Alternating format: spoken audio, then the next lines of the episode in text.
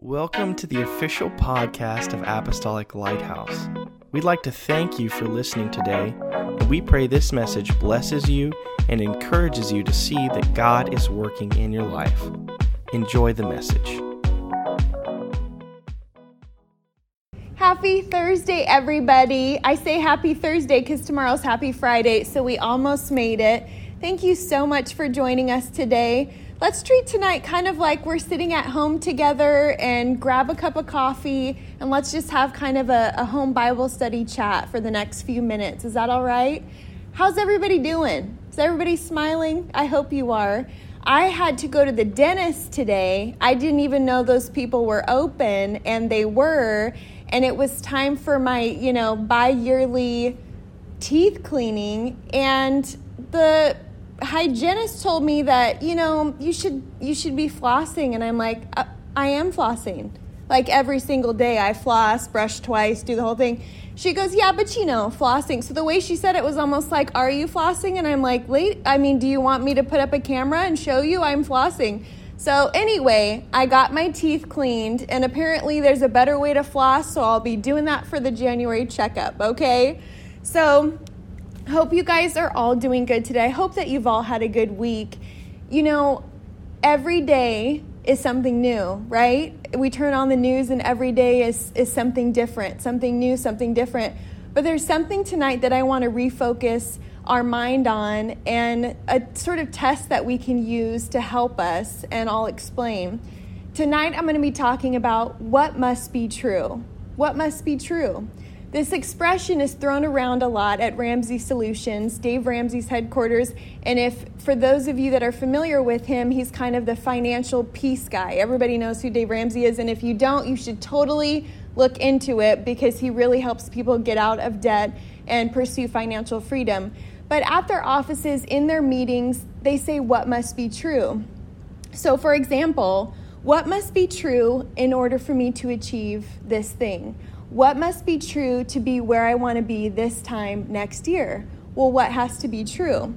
So, for example, if I want to lose the quarantine 15, what must be true? Well, maybe daily exercise. Maybe I lay off the Captain Crunch and ice cream at 10 o'clock at night, right? If I'm working from home, maybe I need to move around a little bit more and get more steps in during the day and start eating a little bit healthier, incorporate some of those vegetables and healthy proteins and carbohydrates.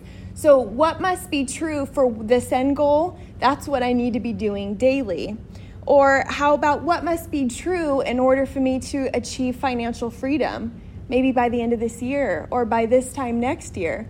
Well, first of all, I've got to spend less than I make, right? I mean, it's kind of common sense, but you'd be surprised. I used to be one of those just, burning a hole in my pocket, spending it before it's even earned kind of a thing. But you've got to spend less than you make.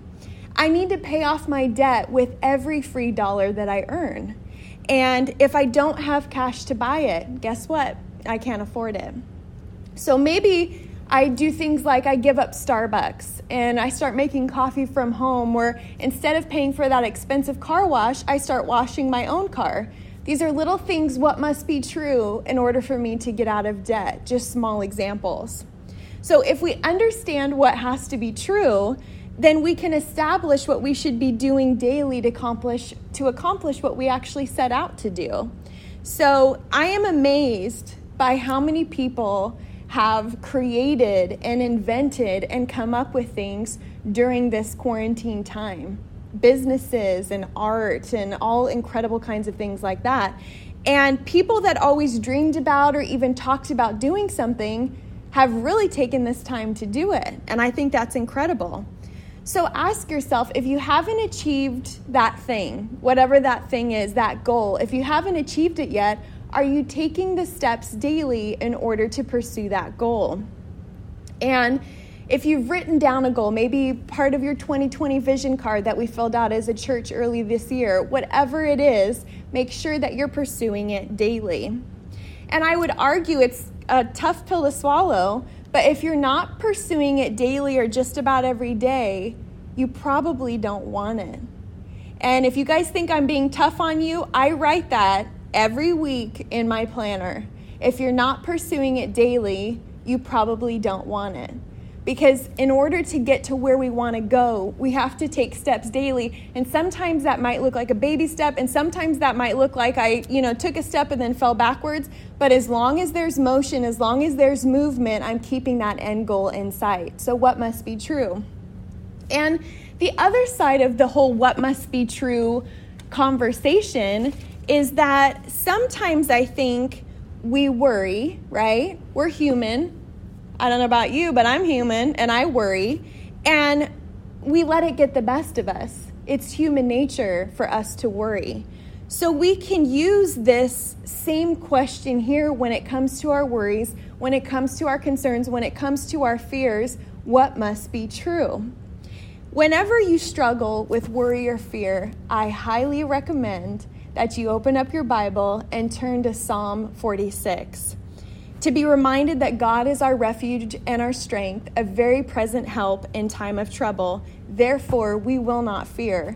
And verse 5 is one of my favorites. It says, God is in the midst of her or within her, and she shall not be moved, or she shall not fall, or she shall not fail, other translations say. God shall help her, and that right early. So meaning early on in the situation. So give it to God early on. What must be true?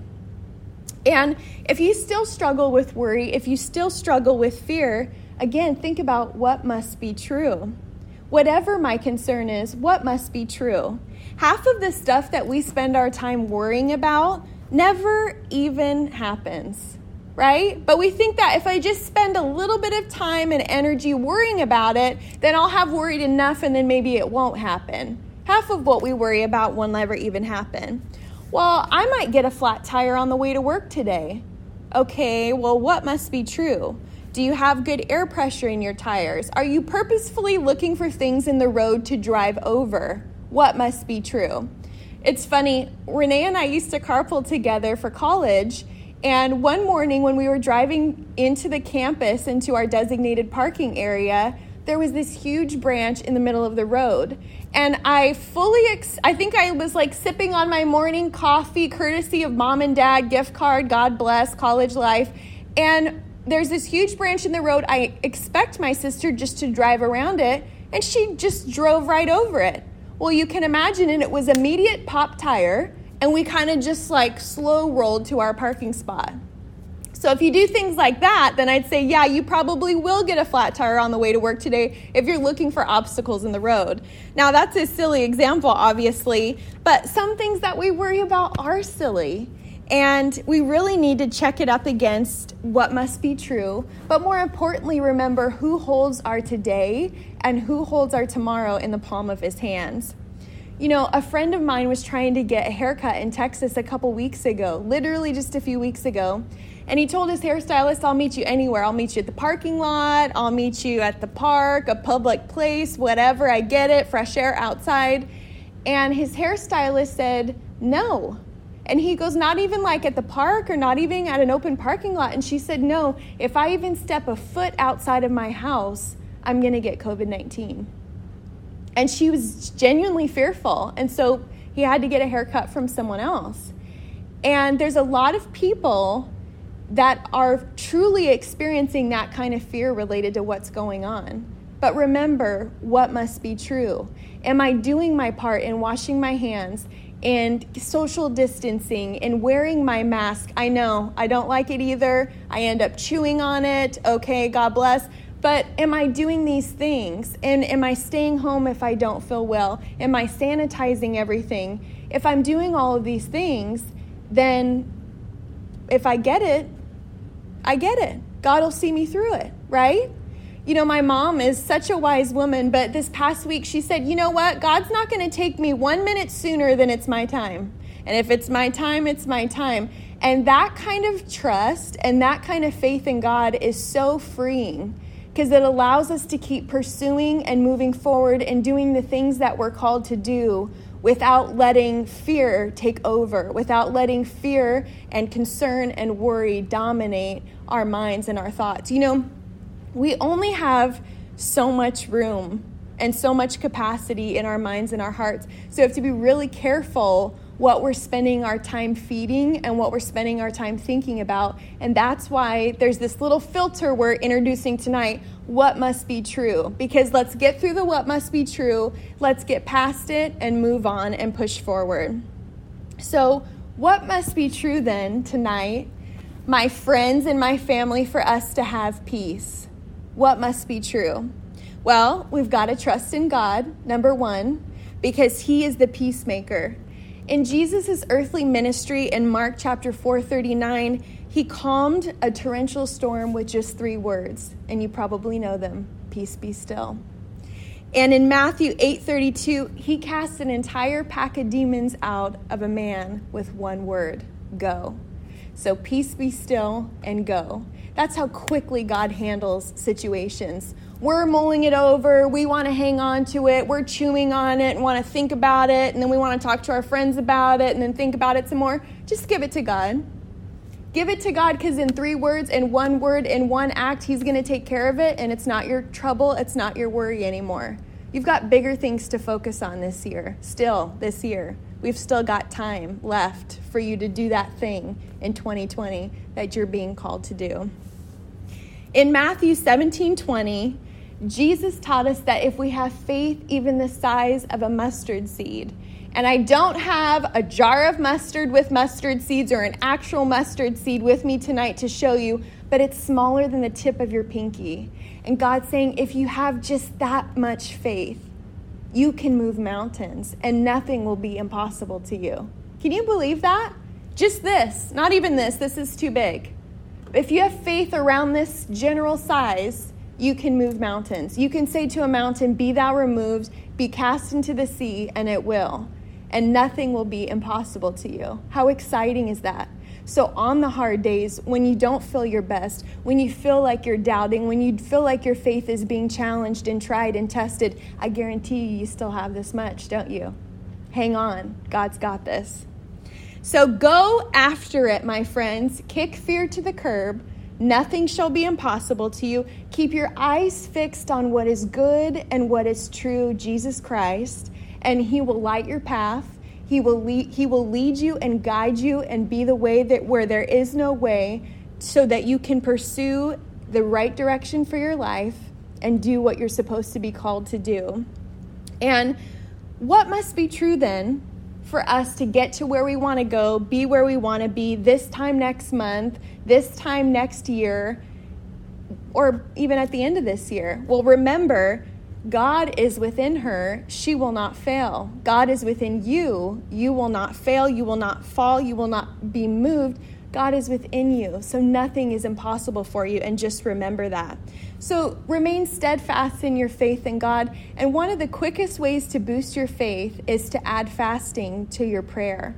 And as a corporate body, as you guys know, we fast every Tuesday together up till 5 p.m. And even if you can just fast breakfast, or even if you can just fast lunch, so pick a meal, or even if, maybe you fast social media until 5 p.m., any type of fasting and giving up something really strengthens your prayers, and it'll really strengthen that faith of yours, so that when you speak to that fear and when you speak to that mountain, it will be removed out of your life, out of your mind, not to worry, not to fear. It's totally gone. So God bless you guys. I love you. You can do this. And you know what? You will do this. There's still time left in 2020 to do the thing, to get over that fear, to push forward and do the thing that God has called you to do. I believe in you. I love you. And I can't wait to see what God is going to do through your life. I love you guys. We'll see you right back here on Sunday at 10 a.m. God bless you. What an incredible message. Thank you again for joining us on the podcast, and may God bless you.